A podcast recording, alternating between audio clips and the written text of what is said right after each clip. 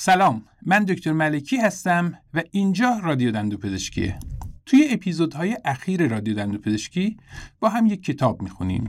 توی هر اپیزود یه مشکل شایع رو مطرح می‌کنیم یه کتاب مدیریتی رو خلاصه می‌کنیم و سعی می‌کنیم از دل اون کتاب جواب مشکلمون رو پیدا کنیم.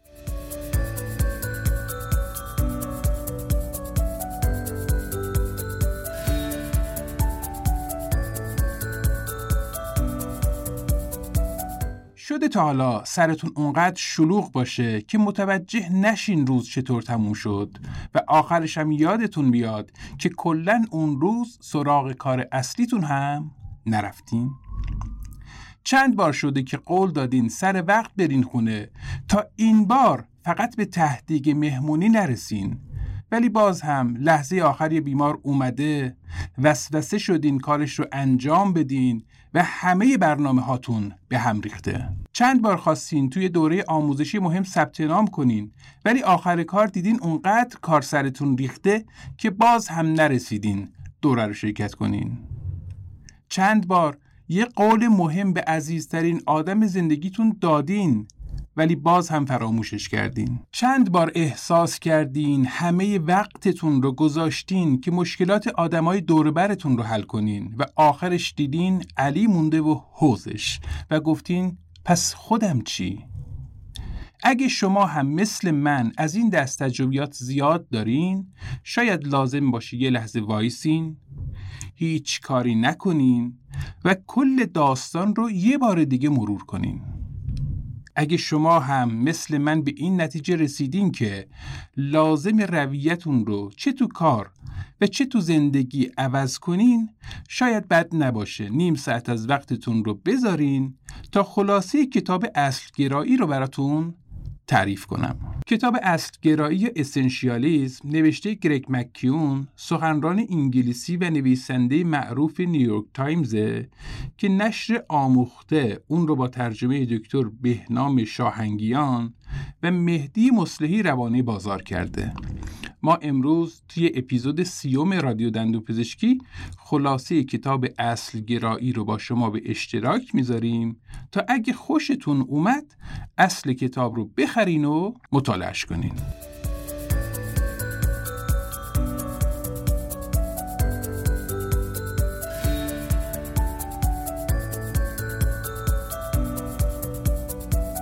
رسادنت یه مجموعه خلاقه و ابزارهای مختلفی رو تهیه کرده که هر کدوم از این ابزارها قرار تو قسمتی از مدیریت مطب به شما کمک کنه.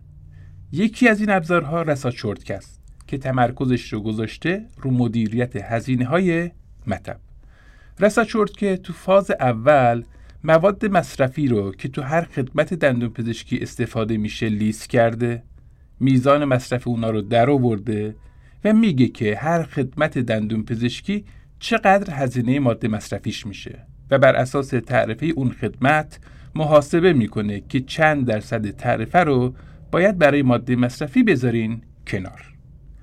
یه مرکز دندون پزشکی برای اینکه سر پا بمونه و سود بده نباید بیش از 15 درصد تعرفه رو خرج ماده مصرفی کنه.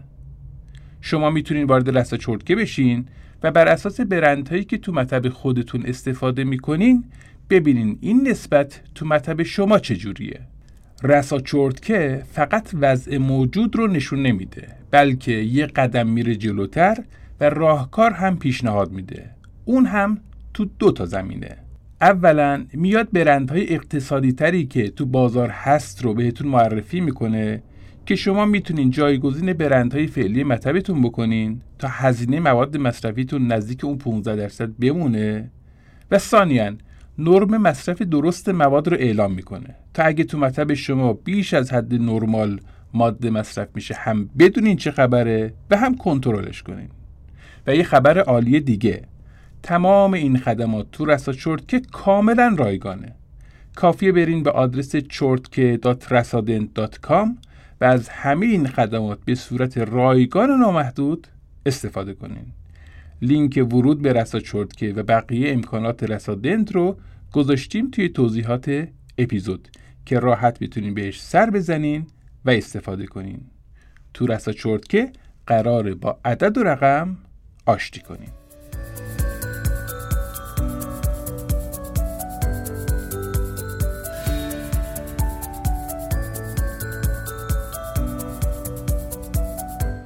بذارین اول کار یه تعریف ساده بکنیم از اصل گرایی که بدونیم راجع به چی می‌خوایم صحبت کنیم.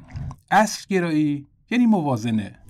یعنی سبک سنگین کردن بین کلی چیزهای خوب و معدود چیزهای واقعا عالی. یعنی یاد بگیریم کارهای کمتری رو انجام بدیم ولی با کیفیت بالاتر تا به بالاترین بازدهی خودمون برسیم. یه آدم اصلگرا با اراده و انتخاب خودش عمل می‌کنه و منتظر نمیمونه بقیه براش تصمیم بگیرن چون می‌دونه اگه اولویت بندی نکنه بالاخره یکی پیدا میشه که به جاش تصمیم بگیره و براش اولویت بندی کنه. نویسنده تو مقدمه کتابش برای جا انداختن مطلب چند تا خاطره و روایت و مثال می‌زنه که ما هم به چند تاش اشاره می‌کنیم تا فهمیدن بقیه کتاب راحت تر باشه. اول یه خاطره از خودش میگه. در مورد دوران کارمندیش که خیلی آدم منظم و متعهدی بوده برای شرکتش و اولین بچهش که داشت به دنیا میومد یه جلسه مهم هم تو شرکت قرار بود برگزار بشه. رئیسش بهش گفته بود ساعت یک تا دوی روز دوشنبه زمان خوبی برای به دنیا اومدن بچه نیست. ما تو شرکت یه جلسه خیلی مهم داریم.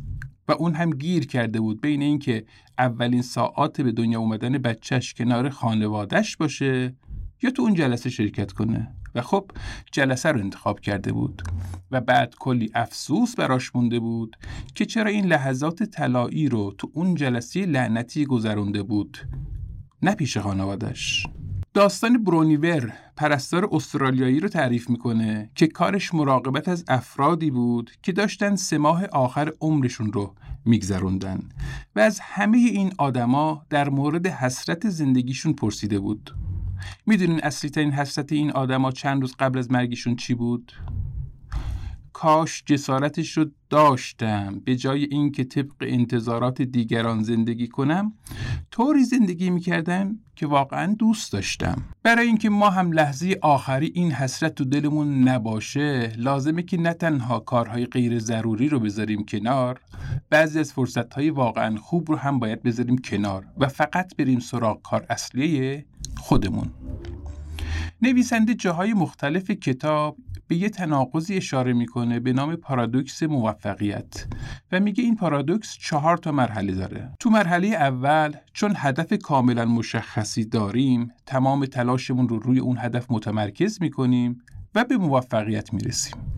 تو مرحله دوم به دلیل شهرت و محبوبیتی که داریم پیشنهادها و درخواستهای مختلفی به سمت ما سرازیر میشه.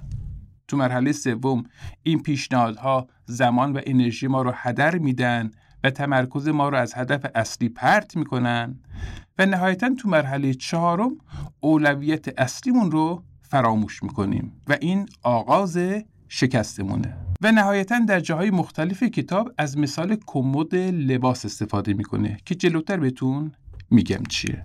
حالا سوال اینه که چرا گرایی کم شده و حواس آدما پرت چیزهای کم اهمیت میشه؟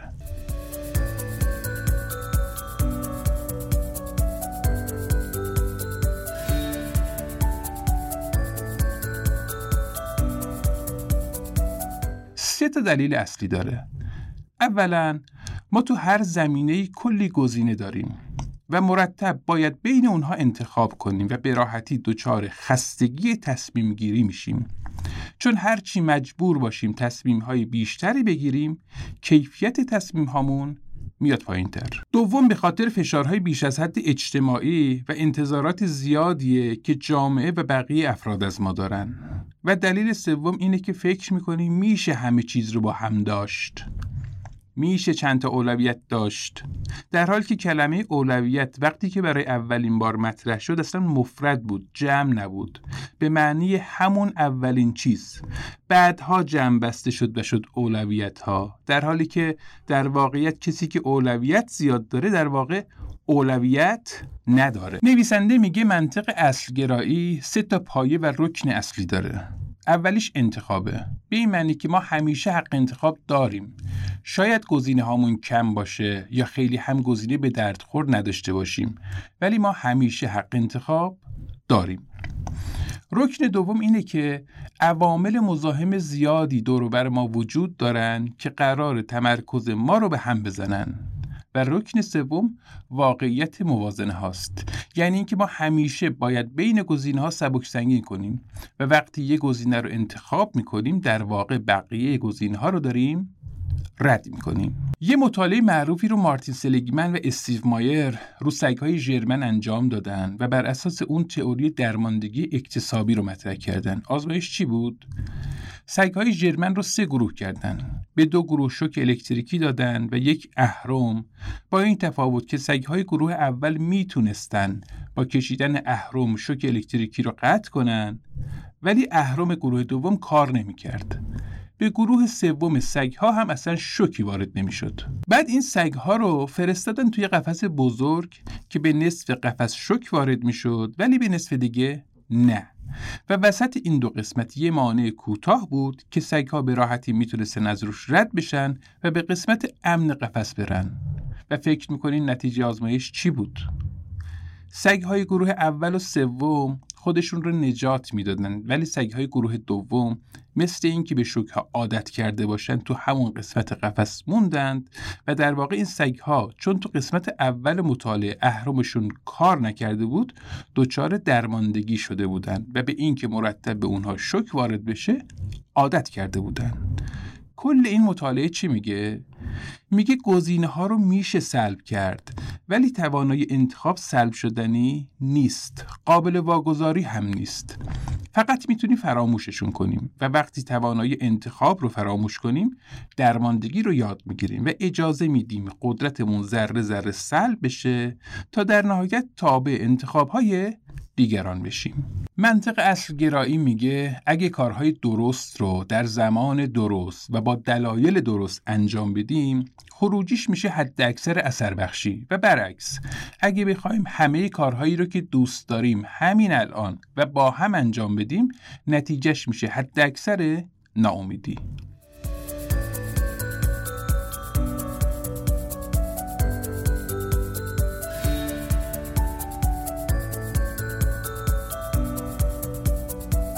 ما یه قانونی داریم به اسم قانون پارتو یا قانون 80 20 که میگه 80 درصد نتایج ما به خاطر 20 درصد کارهای ماست یا 80 درصد درآمد ما از 20 درصد مشتریای ماست. حالا توی چارچوب اصل گرایی قانون پارتو حرفش چیه؟ حرفش اینه که کارهایی که میان سراغ ما به یه اندازه مهم و حیاتی نیستن. اتفاقا برعکس.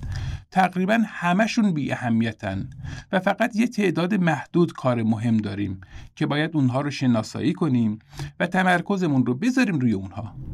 فرق آدمای فرگرا و اصلگرا تو همین داستانه. که آدم اصلگرا کار تشخیصی بیشتری انجام میده. یعنی گزینه های بیشتری رو بررسی می‌کنه تا در نهایت کار اصلیه رو پیدا کنه و کار کمتری رو انجام بده. تو دندون پزشکی هم همینه. دندون پزشکای عمومی که موفق هستن به هر درمانی دست نمی‌زنن و خیلی از درمانها رو ارجا میدن. چون به مرور متوجه شدن که نمی‌تونن همه درمانها رو با کیفیت بالا و تخصصی ارائه بدن. در مقابل رفتن سراغ یکی دو تا درمان محدود و ترکوندن تو تخصص هم همینه. من کمتر جراح فک و صورتی رو سراغ دارم که هم رو جراحی دندون نهفته تمرکز کنه هم case ترومای بیمارستانی ببینه هم focus کنه روی ایمپلنت هم راینو انجام بده و هم بره تو تیمهای orthosurgery. اون جراح های محدودی هم که همه این کارها رو انجام میدن خودشون می‌دونن که تو کدوم زمینه مهارت بیشتری دارن. فقط نتونستن انتخاب کنن و توی یه زمینه تمرکز کنن.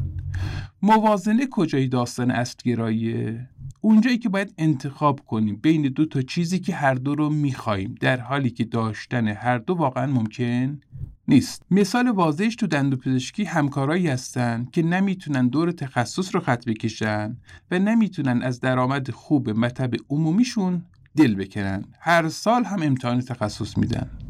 یه همکار فرگرا میگه که می‌تونم هر دو رو داشته باشم. پس از خودش می‌پرسه چطوری می‌تونم هر دو رو داشته باشم؟ ولی همکار اصلگرا میگه کدوم رو بیشتر می‌خوام و روی کدوم انتخاب می‌تونم تمام نیرومو بذارم؟ بعد از این مقدمه تقریبا طولانی بریم ببینیم اصلگرایی چند تا مرحله داره.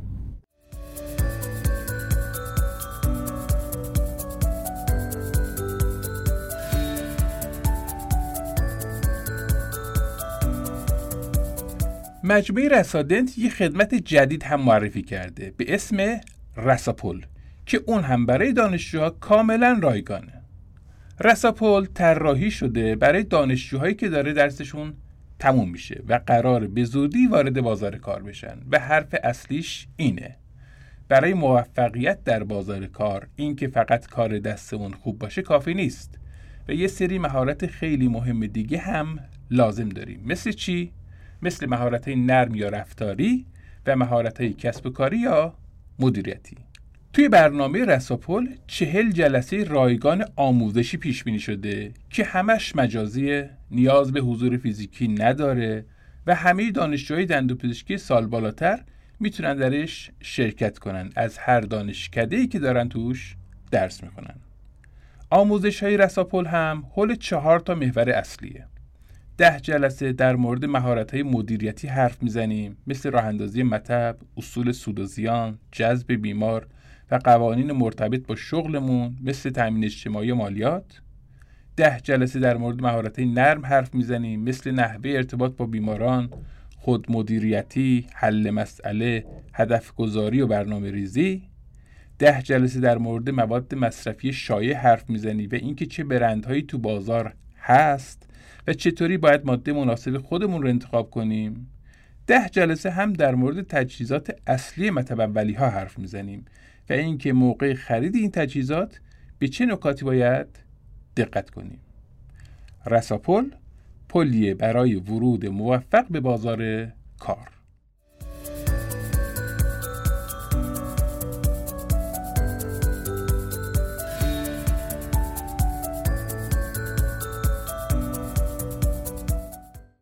تا مرحله داریم تا رسیدن به اسگرایی اول بررسی بعد هست و نهایتا اجرا. و اینها یه چرخن پشت سر هم تکرار میشن و با هر تکراری کیفیت کار ما بالاتر میره. اول بریم ببینیم تو مرحله بررسی چه کارهایی رو باید انجام بدیم. آدم های فقط معدود ایده ها یا فعالیت های حیاتی رو بر عهده می‌گیرن و با تمام قوا اون رو انجام میدن. پس قبل از شروع تعهد و کار تعداد گزینه های بیشتری رو بررسی می‌کنن که مطمئن شن گزینه درستی رو انتخاب کردن. بعضی از همکارا بدون اینکه همه جوانب طرح درمان ها رو بررسی کنن همه بیمارها رو پذیرش می‌کنن. و خب می‌دونیم که چه بلاهایی سر خودشون و سر بیماراشون میارن. ولی همکارهای اصلگرا اولا هر بیماری رو پذیرش نمی‌کنن. ثانیا همه جوانب و ملاحظات رو در مورد تمام گزینهای درمانی که برای اون بیمار مطرحه بررسی می‌کنن به راحتی از همکارهای دیگه مشاوره می‌گیرن. قبل از شروع درمان تمام آزمایش ها، گرافی ها و مستندات لازم رو تهیه می‌کنن و تمام ریسک های درمانی رو هم با بیمار مطرح می‌کنن و خب هم استرس کمتری به خودشون میدن و هم خدمت پرفکتی به بیماراشون. تو این قسمت نویسنده برای اینکه کمک کنه به ما که های مختلف رو بهتر و سیستماتیکتر بررسی کنیم چند تا راهکار پیشنهاد میده. اولش میگه که بعضی وقتا از دسترس خارج بشین. آخرین باری که وسط یه روز پرمشغله وقت گذاشتین تا فقط بشینین و فکر کنین کی بوده؟ منظور کنار گذاشتن آگاهانه زمان و مکان آری از حواس پرتیه که توش هیچ کاری نکنیم جز فکر کردن. چه دو ساعت در هفته وقت بذاریم چه دو هفته در سال و چه پنج دقیقه در اول هر روز مهم اینه که یه فضایی رو برای خودمون درست کنیم برای فرار از این زندگی پرمشغله. پیشنهاد دوم اینه که چیزهایی رو که واقعا اهمیت دارن ببینین و بشنوین.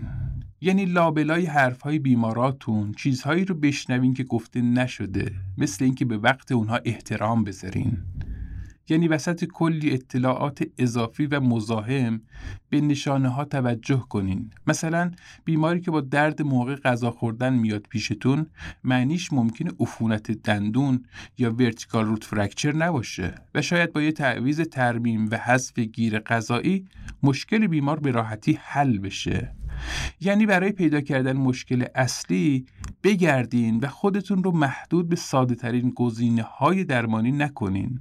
مثلا برای بیماری که روکش دندونهای قدامیش مرتب لق میشه یا چینیش می‌پره شاید لازمه که اول occlusion خلفیش رو بررسی و اصلاح کنین نه اینکه درمان قبلی رو تکرار کنین.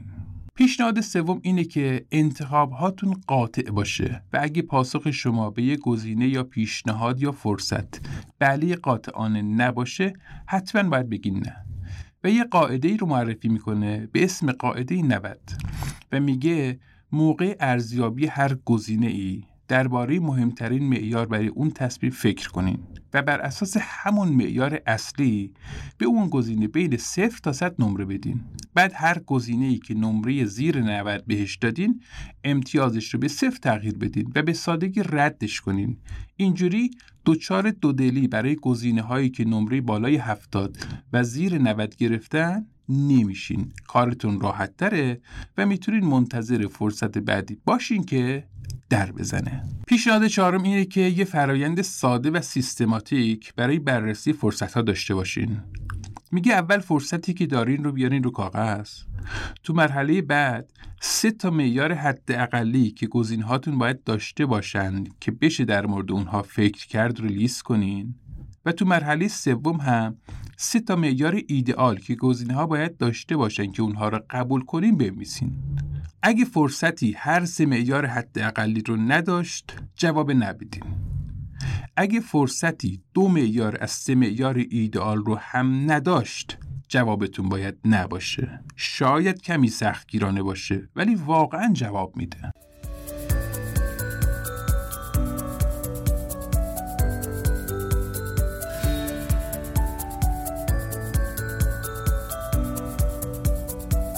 مرحله دوم اسگرایی حذفه یه آدم اصلگرا بعد اینکه گزینه ها و فرصت هاش رو کامل بررسی کرد میره سراغ مرحله دوم یا همون حذف گزینه ها بذارین مثال کمد لباس رو بیشتر توضیح بدم.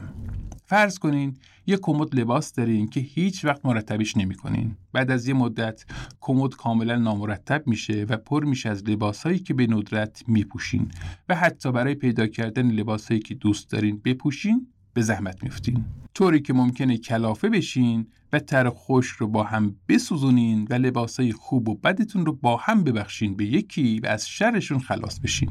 و چون معیار واضحی برای تصمیم گیری ندارین همیشه کمدتون نامرتبه. حالا چاره چیه؟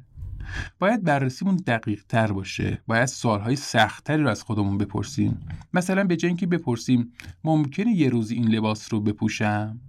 از خودمون بپرسیم عاشق این لباس هستم یا نه؟ این لباس خیلی به هم میاد یا نه؟ و آیا این لباس رو اغلب میپوشم یا نه؟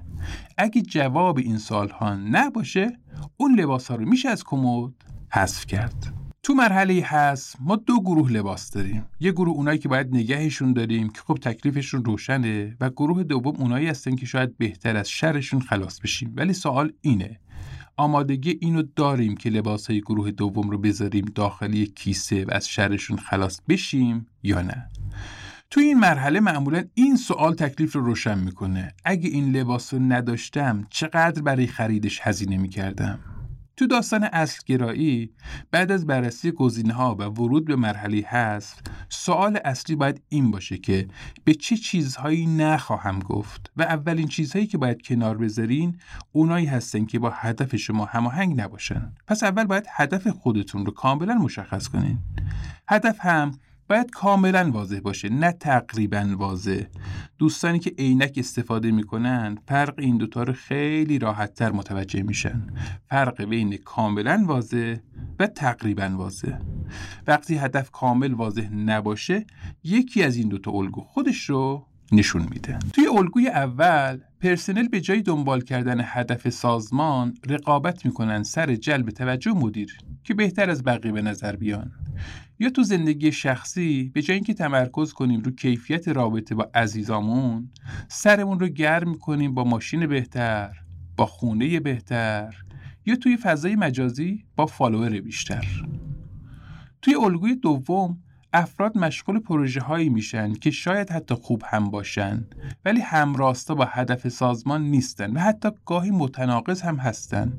این تیم شاید یه قدم جلو بره ولی چند قدم عقب برمیگرده. حالا چاره چیه؟ نیت اصلیمون رو باید روشن کنیم. این نیت اصلی هم باید الهام بخش باشه هم روشن و واضح باشه و هم قابل اندازه گیری تا گزینه های غیر ضروری رو حذف کنه و مسیر رو کاملا نشون بده.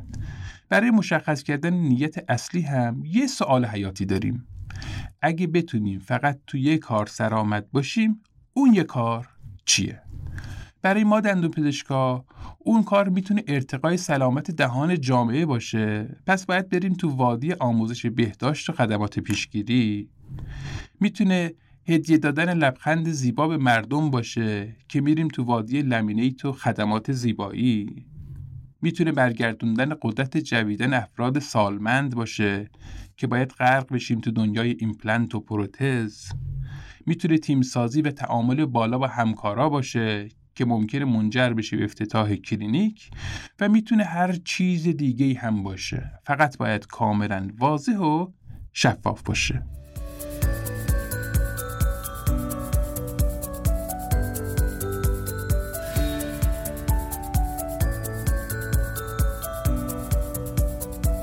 برای اینکه بتونیم تصمیم بگیریم و انتخاب کنیم باید جسارت داشته باشیم.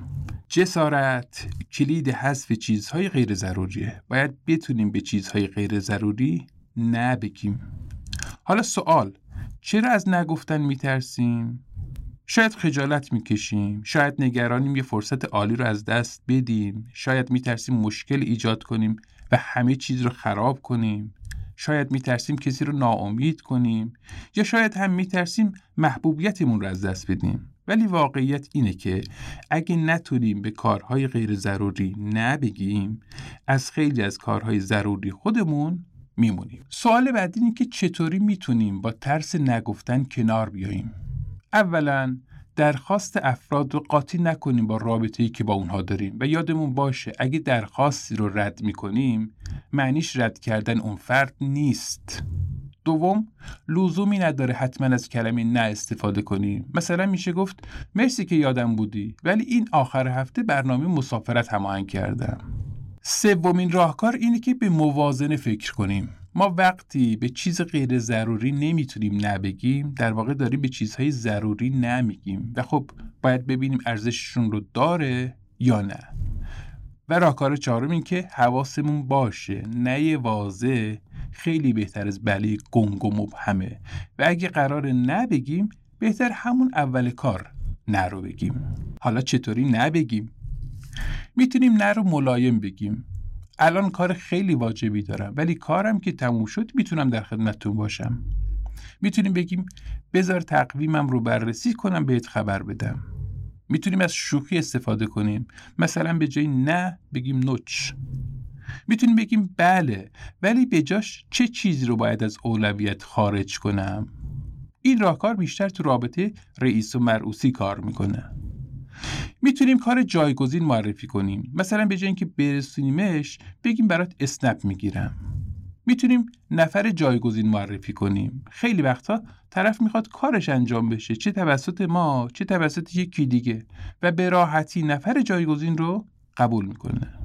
ما کی مجبور میشیم تو مطب به بیمارامون نبگیم؟ وقتی بیمار اصرار می‌کنه همه کاراش خودمون انجام بدیم و ما یا نمی‌خوایم یا نمی‌تونیم. شاید این روش جواب بده. عصب کشی دندون شما رو میفرستم پیش یکی از بهترین همکارام که خیالم از کارش راحته ولی برای ادامه درمان خودم در خدمتم. موقعی که بیمار وقت خارج از نوبت می‌خواد. من کار اصلیتون رو سریعتر انجام میدم که شما درد نداشته باشین. ولی برای بقیه کارهاتون باید بگم خانم منشی تقویمش رو نگاه کنه و براتون وقت بذاره که سر فرصت در خدمتتون باشیم. یا وقتی بیمار انتظار داره خارج از تایم مطب براش کار انجام بدیم. میشه به این بیمارا گفت من به بچه هام قول دادم هر روز ساعت 6 برم خونه و باهاشون بازی کنم. اونا هم رو قول من حساب کردن نذارین من پیش اونا بابای بد قولی باشم. یا اگه من تا ساعت 6 خودم و خونه نرسونم یه دختر بلا دارم که دیگه خونه رام نمیده. اون وقت باید تا صبح تو ماشین بخوابم شما که اینا نمی‌خواین.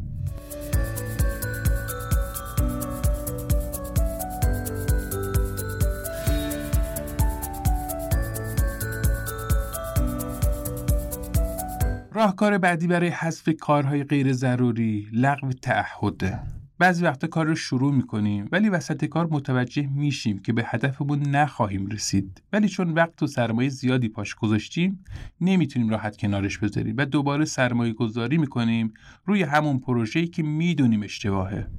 اینجور جاها بهتر اعتراف کنیم شکست خوردیم. پروژمون موفق نمیشه و سرمایه گذاری زمانی و مالی رو متوقف کنیم. این حرف که منطقیه ولی سوال اینه که چرا این اتفاق نمیافته؟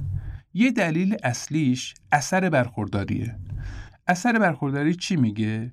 میگه ما گرایش داریم. به دست کم گرفتن ارزش چیزهایی که مال ما نیست و دست بالا گرفتن ارزش چیزهایی که مال ما هست. چاره چیه؟ فکر کنیم اون پروژه مال ما نیست. باز هم روش سرمایه گذاری می‌کنیم. که از خودمون بپرسیم اگه خودم صاحب این پروژه نبودم برای به دست آوردنش چقدر هزینه می‌کردم؟ دلیل دیگهش اینه که اگه ما پروژه رو متوقف کنیم همه متوجه میشن ما سرمایهمون رو هدر دادیم و خب ممکنه باعث شرمندگی ما بشه. و یه دلیل خیلی مهم دیگهش اینه که ممکنه دچار خطای حفظ وضع موجود بشیم. یعنی چی؟ یعنی چون قبلی ها این پروژه رو اینجوری انجام دادن ما هم همین کار رو می‌کنیم. و خب این تفکر یه سم خیلی مهلکه که جلوی پیشرفت رو می‌گیره. چون خیلی از راهکارهای قبلی الان دیگه جواب نمیدن و باید بذاریمشون کنار. راهکار بعدی برای حذف کارهای غیر ضروری داشتن تفکر تدوینگری و ویراستاریه. موقع تدوین یه فیلم تدوینگر صحنه های کم اهمیت، بی اهمیت یا بی ربط رو حذف می‌کنه و کاری می‌کنه که تماشاگر چیزهای مهم رو ببینه. و این یه هنر خیلی بزرگه. ما هم باید توی کار و زندگیمون تدوینگر باشیم و چیزهایی که هم اهمیت رو حذف کنیم تا اصل داستان نمود بیشتری پیدا کنه و به چشم بیاد. نویسنده فیلم نامه برای نوشتن وقت گذاشته همه شخصیت ها رو خلق کرده و دوستشون داره و دلش نمیاد چیز رو حذف کنه. ولی تدوینگر میاد همه سکانس های اضافی رو که چیزی به داستان اصلی اضافه نمی‌کنن حذف می‌کنه. بعضی وقتا ما نیاز به مشاور و منتور داریم که کارهامون رو تدوین کنه. ویراستار کتاب هم همین کار رو می‌کنه. یه ویراستار حرفه‌ای همیشه دو تا سوال اساسی رو از نویسنده می‌پرسه. سوال اولش اینه این دقیقا همون چیزی که می‌خوای بگی؟ و سوال دومش اینه آیا تا حد امکان سریح و مختصر بیانش کرده یا نه؟ تدوین و ویراستاری دو نمونه از خلاصه سازی هن. خلاصه سازی یعنی اطلاف کمتر یعنی با کلمات کمتر ایدمون رو مطرح کنیم. یعنی از فضای موجود استفاده بهتری بکنیم. پس باید فعالیت های متعدد بیمعنی رو حذف کنیم و با یه فعالیت بسیار معنادار جایگزین کنیم. یه آدم اصلگرا ویراستاری یا تدوین رو محدود به شرایط بحرانی نمی‌کنه که وقتی کار خراب شد اصلاحش کنه بلکه به صورت مستمر این کار رو انجام میده و اون رو روتین زندگیش می‌کنه. یعنی شخصیت غیر ضروری وارد فیلم نامه نمی‌کنه سکانس به درد نخور ضبط نمی‌کنه و زیاده گوی بیهوده هم نمی‌کنه. یعنی نمیاد تولید کنه بعد ببینه به دردش نمی‌خوره حذفش کنه. از همون اول و تو مرحله بررسی تولیدش نمی‌کنه. و خب این یه هنر بزرگه. یه دندون پزشک اصلگرا هم نمیاد اول کلینیک راه بندازه و اگه نگرفت واگذارش کنه بره. از همون اول بررسی هاش رو انجام میده و اگه دید منطقی هست وارد گود کلینیک داری میشه.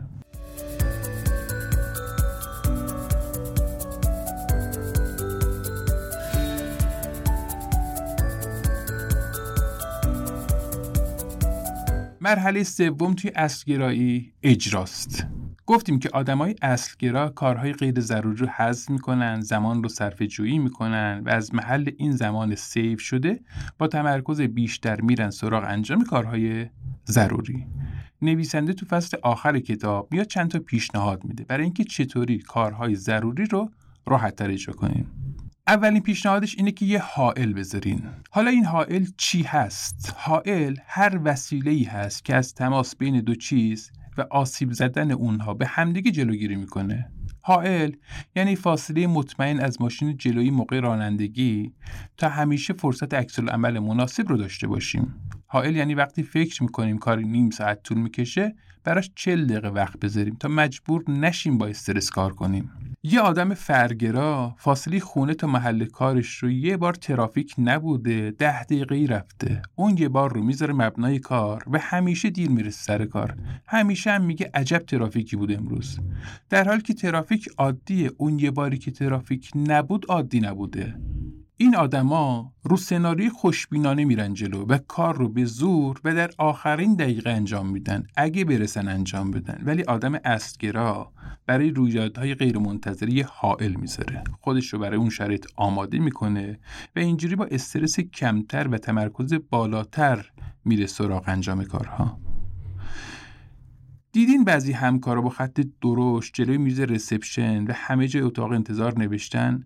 تایمی که به شما داده شده زمان حضور شما در مرکز است و به دلیل کارهای اورژانسی ممکن است تا چند ساعت معطل شوید؟ من هر وقت این نوشته رو می‌بینم هرس می‌خورم. اگه معطلی من به خاطر اورژانسی هست که ماهی یه بار سالی یه بار اتفاق میفته میشه درک کرد. ولی اگه هر روز همه بیماری مرکز معطل میشن دیگه نباید اسمش رو گذاشت کار اورژانسی که پیش اومده. این مرکز یا برنامه ریزی بلد نیست یا تو همه کارا گند می‌زنه که انقدر کار اورژانسی براش پیش میاد یا هم معطلی بیمار هستن براش مهم نیست. شاید هم عمدن داره معطلشون می‌کنه. لطفا اگه یه بار اندوی دندون شیش بالا رو نیم ساعته تموم کردین بیس وقته بیمارا رو نذارین رو اندوی مولر نیم ساعته. خیلی وقتا امبیتون نفس آدم رو می‌گیره تا پیدا شه. اگه یه بار دندون عقل هوریزونتال رو خیلی سریع و راحت در آوردین سریع به منشی نگین جراحی ها رو بین بیمار انجام میدن براشون وقت نذار.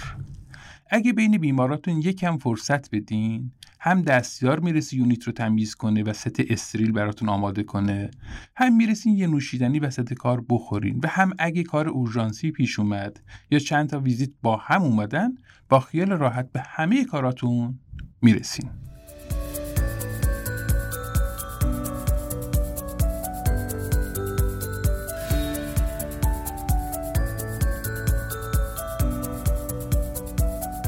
پیشنهاد دوم اینه که موانع کار رو حذف کنین و برای جا انداختن این مطلب یه داستان جالب هم روایت می‌کنه. الکس به عنوان رهبر گروه مسئول شده بود که یه عده پسر نوجوان رو پیاده تا یه مقصدی برسونه. بچه شروع به پیاده روی می‌کنن و خب کاملا طبیعیه که سرعت حرکت پسر بچه با هم یکی نیست و همینجوری فاصله میفته بین پسرها.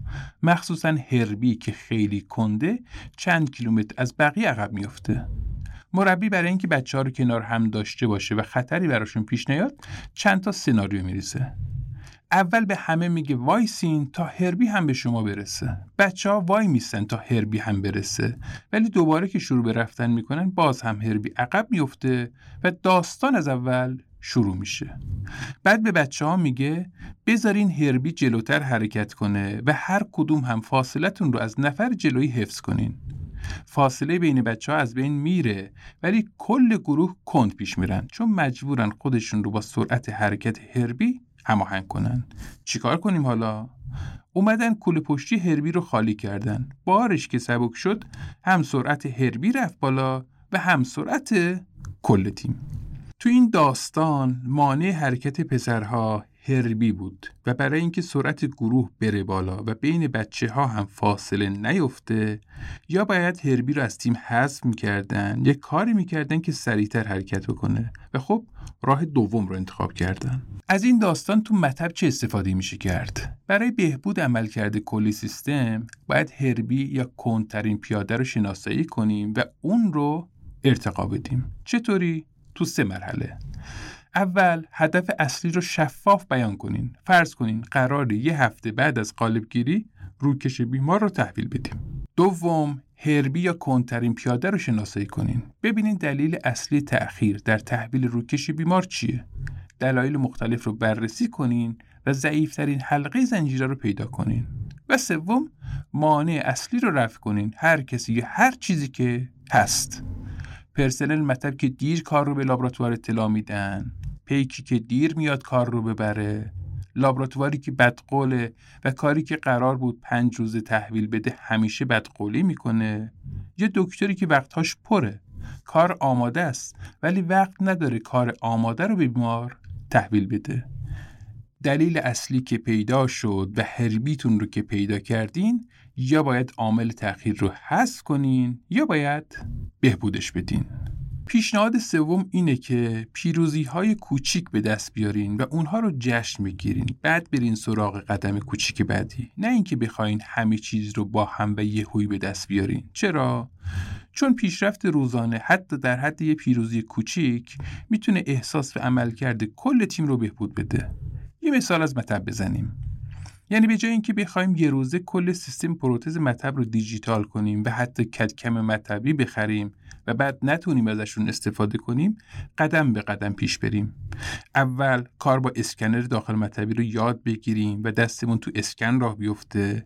بعدی اسکنر اجاره کنیم و کار چند از بیماری مطب رو با اون اسکن کنیم. تعداد بیماری اسکن که بالاتر رفت یه اسکنر برای مطب اون بخریم.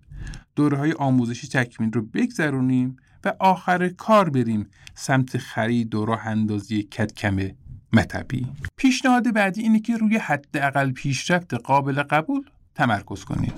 کار انجام شده بهتر از یه کار عالیه که انجام نشده. منظور این نیست که آشغال تولید کنیم یا وقتمون رو برای انجام کار غیر ضروری هدر بدیم. منظورمون اینه که از خودمون بپرسیم کمترین پیشرفتی که برای انجام کار ضروریمون سودمنده چیه. مثلا برای تموم کردن یک کتاب 200 صفحه‌ای برنامه ریزی کردیم که روزی 5 صفحه از اون رو بخونیم و این 5 صفحه در روز کمترین پیشرفتی هست که باید داشته باشیم. پیشنهاد بعدی اینه که حداقل آماده سازی قابل قبول رو انجام بدین. یعنی به جای اینکه کار رو دیر و بزرگ شروع کنین زود و کوچیک شروع کنین. یعنی در اولین فرصت و با کمترین سرمایه گذاری تو این مرحله سوالی که از خودمون باید بپرسیم اینه. حداقل کاری که همین الان می‌تونم برای آماده شدنش انجام بدم چیه؟ مثلا هدف گذاری کردیم که تا 6 ماه دیگه درمان ایمپلنت رو تو مطب شروع کنیم. حداقل کاری که الان می‌تونیم بکنیم اینه که هر شب چند صفحه از کتاب Misch رو بخونیم یا دوره‌های آموزشی مختلف رو بررسی کنیم و تا هفته بعد تو یکیشون ثبت نام کنیم. یا امسال کنگره هایی رو شرکت کنیم که تمرکزشون روی ایمپلنت هست؟ یا تو طرح درمان هایی که به بیمارامون میدیم از نگاه ایمپلنت هم به داستان نگاه کنیم؟ و پیشنهاد آخر اینه که یه روتین منظم روزانه برای خودتون داشته باشین و کارهای ضروریتون رو با همین روال روزانه پیش ببرین. اگه این روال روزانه رو نداشته باشین هر روز یه سری کار غیر ضروری میاد سراغتون و کار اصلی رو به حاشیه می‌بره و عقب میندازه. روال روزانه با تکرار میشه عادت و کم کم میشه خودکار و دیگه وقت و انرژی ما رو هدر نمیده. حالا اگه اول رو سختترین کارها تمرکز کنیم. و اول اونها رو انجام بدیم. انرژی خیلی زیادی خواهیم داشت برای ادامه کارهای روزانه. برای اینکه روال روزانه یک نواخت و کسل کننده نشه می‌تونیم روال هفتگی داشته باشیم. مثلا شنبه ها نیم ساعت وقت بذاریم اوضاع مالی و درآمد و هزینه مطب رو بررسی کنیم. یک شنبه ها نیم ساعت وقت بذاریم برای آموزش پرسنلمون دو شنبه ها رو بذاریم برای بررسی پیشرفت برنامه های شش ماه آینده مطب سه شنبه ها رو بذاریم برای بررسی نتایج رضایت‌سنجی بیمارا و رفع دلایل نارضایتی اونها. چهارشنبه رو هم بذاریم برای تولید محتوای آموزشی برای سایت و پیجمون. اینجوری هم داریم کارها رو پیش می‌بریم و هم دچار یک نواختی روزانه نمیشیم. و اما توصیه آخر کتاب حالا که با اصلگرایی آشنا شدیم و به قدرتش پی بردیم می‌تونیم روال قبلی خودمون رو طی کنیم و بعضی وقتها اصلگرایی رو به عنوان یه چیز اضافی به زندگی خیلی شلوغ خودمون اضافه کنیم و می‌تونیم یه قدم بریم جلوتر و به اصل گرایی به عنوان جزئی از خودمون بهش فکر کنیم و اون رو به سبک زندگی خودمون تبدیل کنیم. یکی از دلایل اصلی که این کتاب رو انتخاب کردم برای یه اپیزود رادیو دندون پزشکی اینه که هر قسمتی از کتاب رو که میخوندم دقیقا یه قسمتی از زندگی و تجربیات خودم میومد جلوی چشمم. امیدوارم برای شما هم مفید باشه و توی کار و زندگی به دردتون بخوره. اونقدر موثر باشه براتون که اصل کتاب رو از نشر آموخته تهیه کنین و کامل بخونینش.